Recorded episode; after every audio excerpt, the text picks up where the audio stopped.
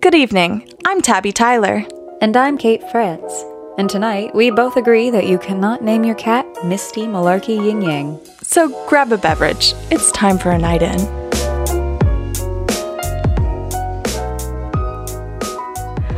All right. Joe Biden posted something on Instagram a week or so ago, and it really upset me. Was it that stupid thing about him holding a fly swatter and saying Donald Trump really bugs me? Uh, no, but that is really dumb and So also dumb. frustrating. no, um, it's the one where he's sitting there with what I assume is his dog, and the caption reads: "Some Americans celebrate hashtag National Cat Day. Some celebrate hashtag National Dog Day. President Trump celebrates neither. It says a lot." It's time we put a pet back in the White House. I, I, I hate that so much. And it's not that I hate pets, it's just I hate how aggressive Joe Biden reads. it's his entire Instagram is like this. And and I get why some poor intern posted this. The animal angle is huge. Studies have been published over the last 5 years that indicate that people A are more sympathetic to animals over people and B distrust people who don't like or aren't comfortable around animals. And it's not just Joe Biden who's pushing this. While Joe is pointing out that Trump is obviously the Antichrist because he doesn't like dogs, Elizabeth Warren's trying for a more subtle approach with weekly updates about her golden retriever Bailey, who has his own selfie line at events. He's such a good boy. He is such a good boy. So so yeah, I get it, but I think the caption is stupid and childish and unfortunately I'm also really annoyed that it's bothered me for like a week and a half because a bunch of articles are saying Donald Trump is the first president not to have a pet and this seemed sort of strange to me, so we had to do a deep dive. I've, I've had a lot of fun researching presidential pets, and I found a ridiculous quiz on the internet titled, Do You Know Your White House Pets? and, and I took it, and it turns out I don't. And to be honest, I didn't even realize people got pumped about presidential pets until you pointed it out to me, and I was thrust into the wild world of weekly pet publications, entire encyclopedia entries, and even pet intrigue and scandal. Who can forget about Andrew Jackson's parrot being thrown out of his funeral for bad language? I mean, once you learn that, you can't forget it. But here are some of the quiz questions. Let's see how you do. Who was the president known for walking his pet raccoon on a leash? Coolidge. Yep. Yep. Yeah, and uh, her name was Rebecca. Actually, they had two, Rebecca and Reuben. Rebecca was supposed to be Thanksgiving dinner, but the Coolidges fell in love with her and kept her as a pet instead. Uh, also, I want to talk about how they were going to eat her. well, apparently she was very docile and socialized, and so they couldn't bring themselves to eat her. Also, people ate raccoons for Thanksgiving in the 20s. right? when did turkey start being the thing we eat on Thanksgiving? What's the dark secret there? Is Perdue the De Beers of fowl? De Beers like the diamond. Exactly. Yes. Do they have a weird monopoly on Thanksgiving? I want to know. Okay. Which president had the last pet cow on the lawn of the White House? that would be Taft. And uh, fun fact her milk was once sold in souvenir bottles. I didn't know any of this. And last one which president had a mockingbird named Dick who used to fly around his office and take food from the president's mouth? That would be Jefferson. Wow. Yeah, I uh, know my presidents in their pits. This is a niche interest that I didn't realize was so popular. It really is. And there's a long history around presidential pets. So, George Washington's pets weren't that exciting, but his dogs had great names Drunkard, Mopsy, Taster, Chloe, Tipsy, Tipler, Forester, Captain, Lady Rover, Vulcan, Sweet Lips, and Searcher. I love how Rover is like such a boy dog name. They had to tell you, no, she's a lady Rover. She is the Lady Rover, ma'am. but because he didn't live in the White House, neither did his pets. No, the first pets to live in the White House were actually those of John Adams, which included a dog named Satan. Then, of course, there's Thomas Jefferson's mockingbird Dick, who sang along as he played his violin. And then it's pretty boring until you get to John Quincy Adams, who happened to have an alligator for four months and domesticated silkworms for his wife. She spun her own silk, which I didn't realize was a thing. I bet that was as trendy as arranging diatoms was in the Victorian age. Riveting. Uh, we then go through a lot of horses, dogs, and birds for a bit, including the aforementioned foul mouthed parrot of Andrew Jackson. But it's worth noting that Abraham Lincoln's dog Fido is why we call dogs Fido. And he too was assassinated.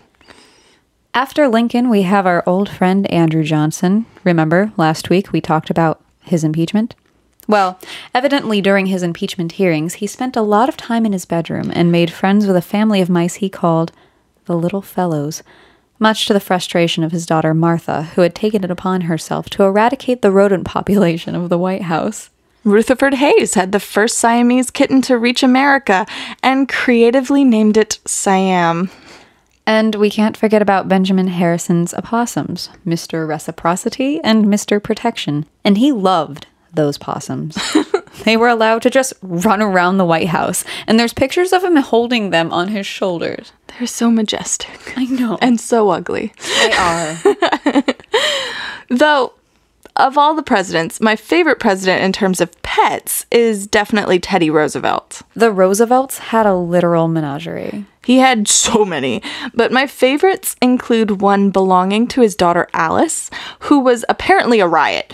She smoked, played poker, and carried her snake named Emily Spinach in her purse and showed it off at quote, unexpected occasions. What merits an unexpected occasion? I'm really hoping it's like a dinner party and she's seated next to an ambassador that she nudges with her elbow and she's like, hey, look down. Opens her purse and there's a snake. but then there's also Josiah, the badger.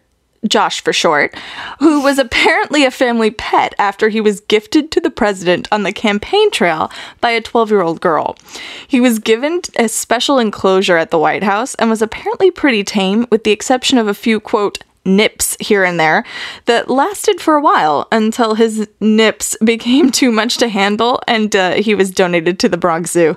This was the first presidential zoo gift from Roosevelt, but it would not be the last.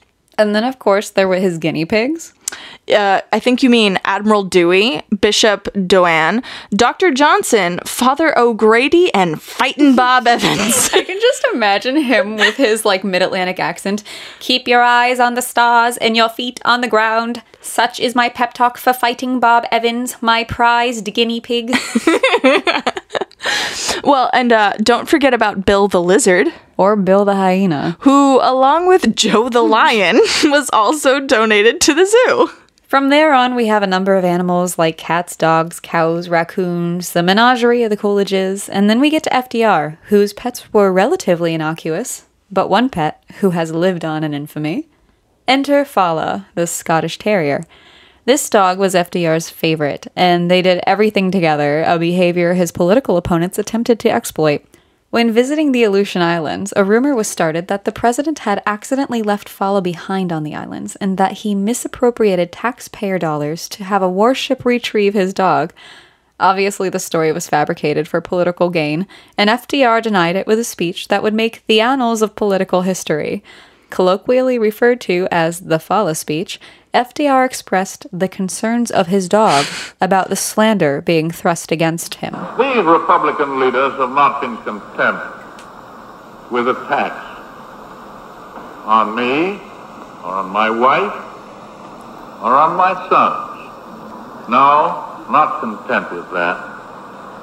They now include my little dog, Fala.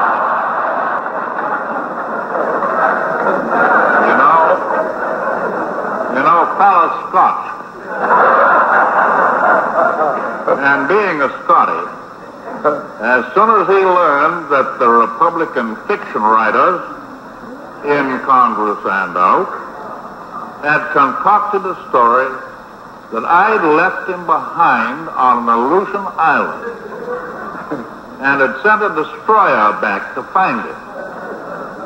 At a cost to the taxpayers of two or three or eight or twenty million dollars, his Scotch soul was furious.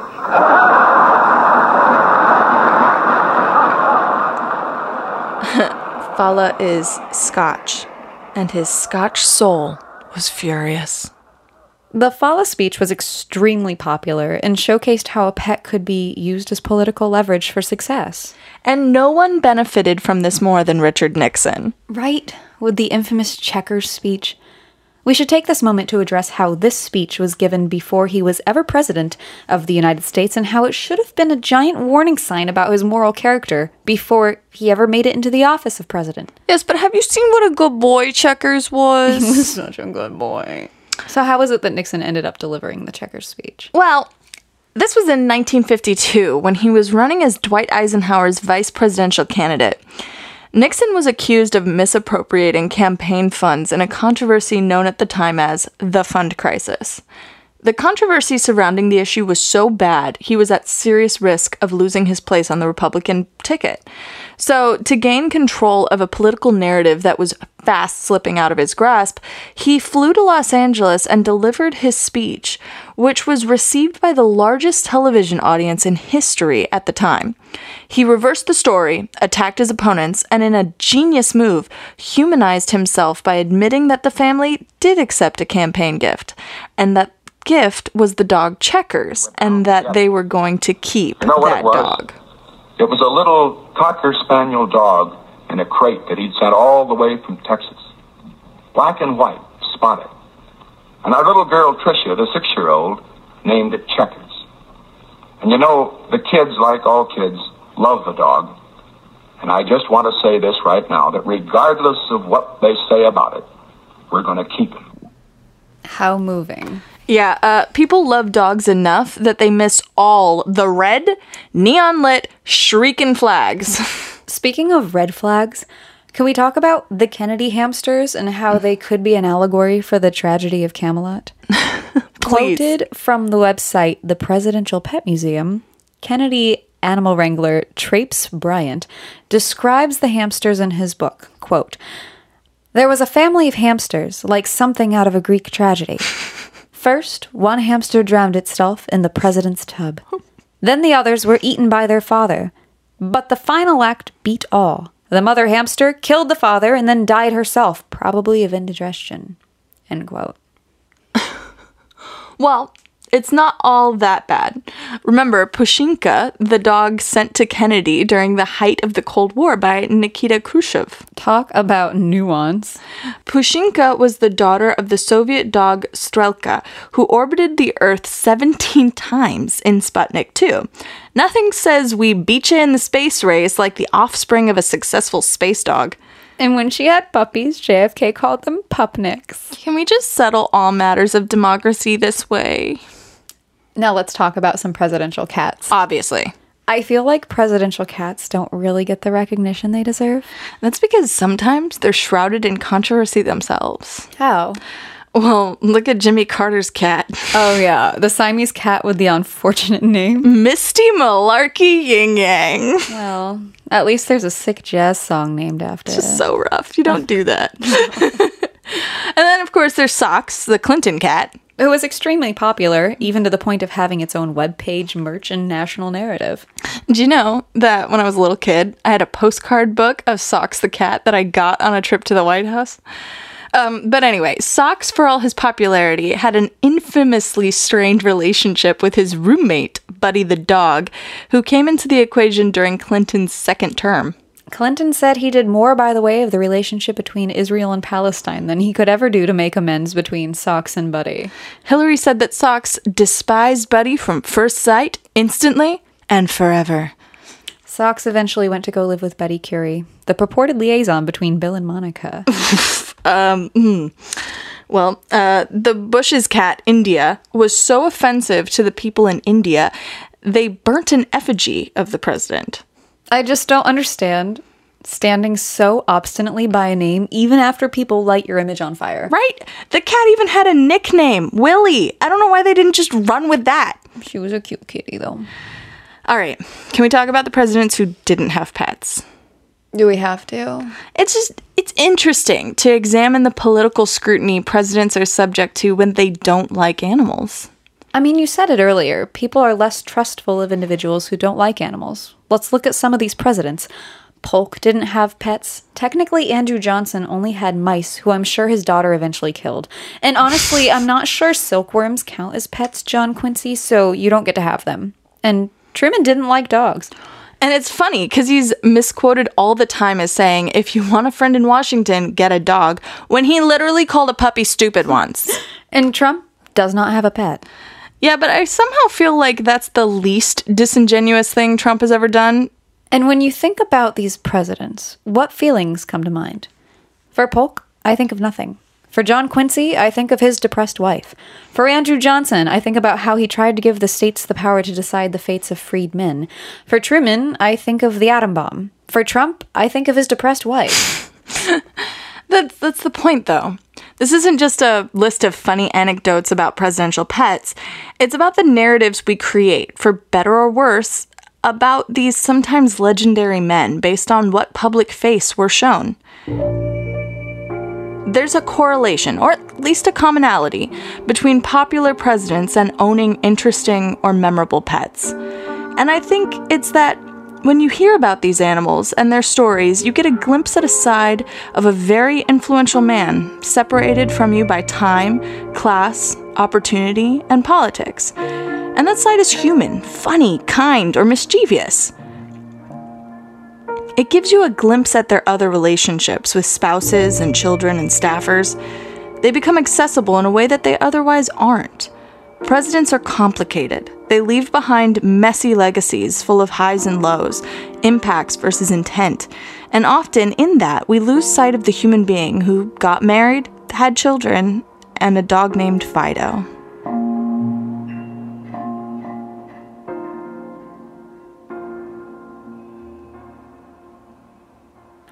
We want to thank you again for tuning in every week. Uh, be sure to follow us on Instagram and Twitter at Tyler and Frantz. F R A N T Z. And uh, let us know who's the presidential pet that you liked the most? Is there a story we missed that we shouldn't have? Let us know, and we'll see you next week. Hey, you know, Joe Biden posted that picture of him and his dog on National Cat Day? What an asshole.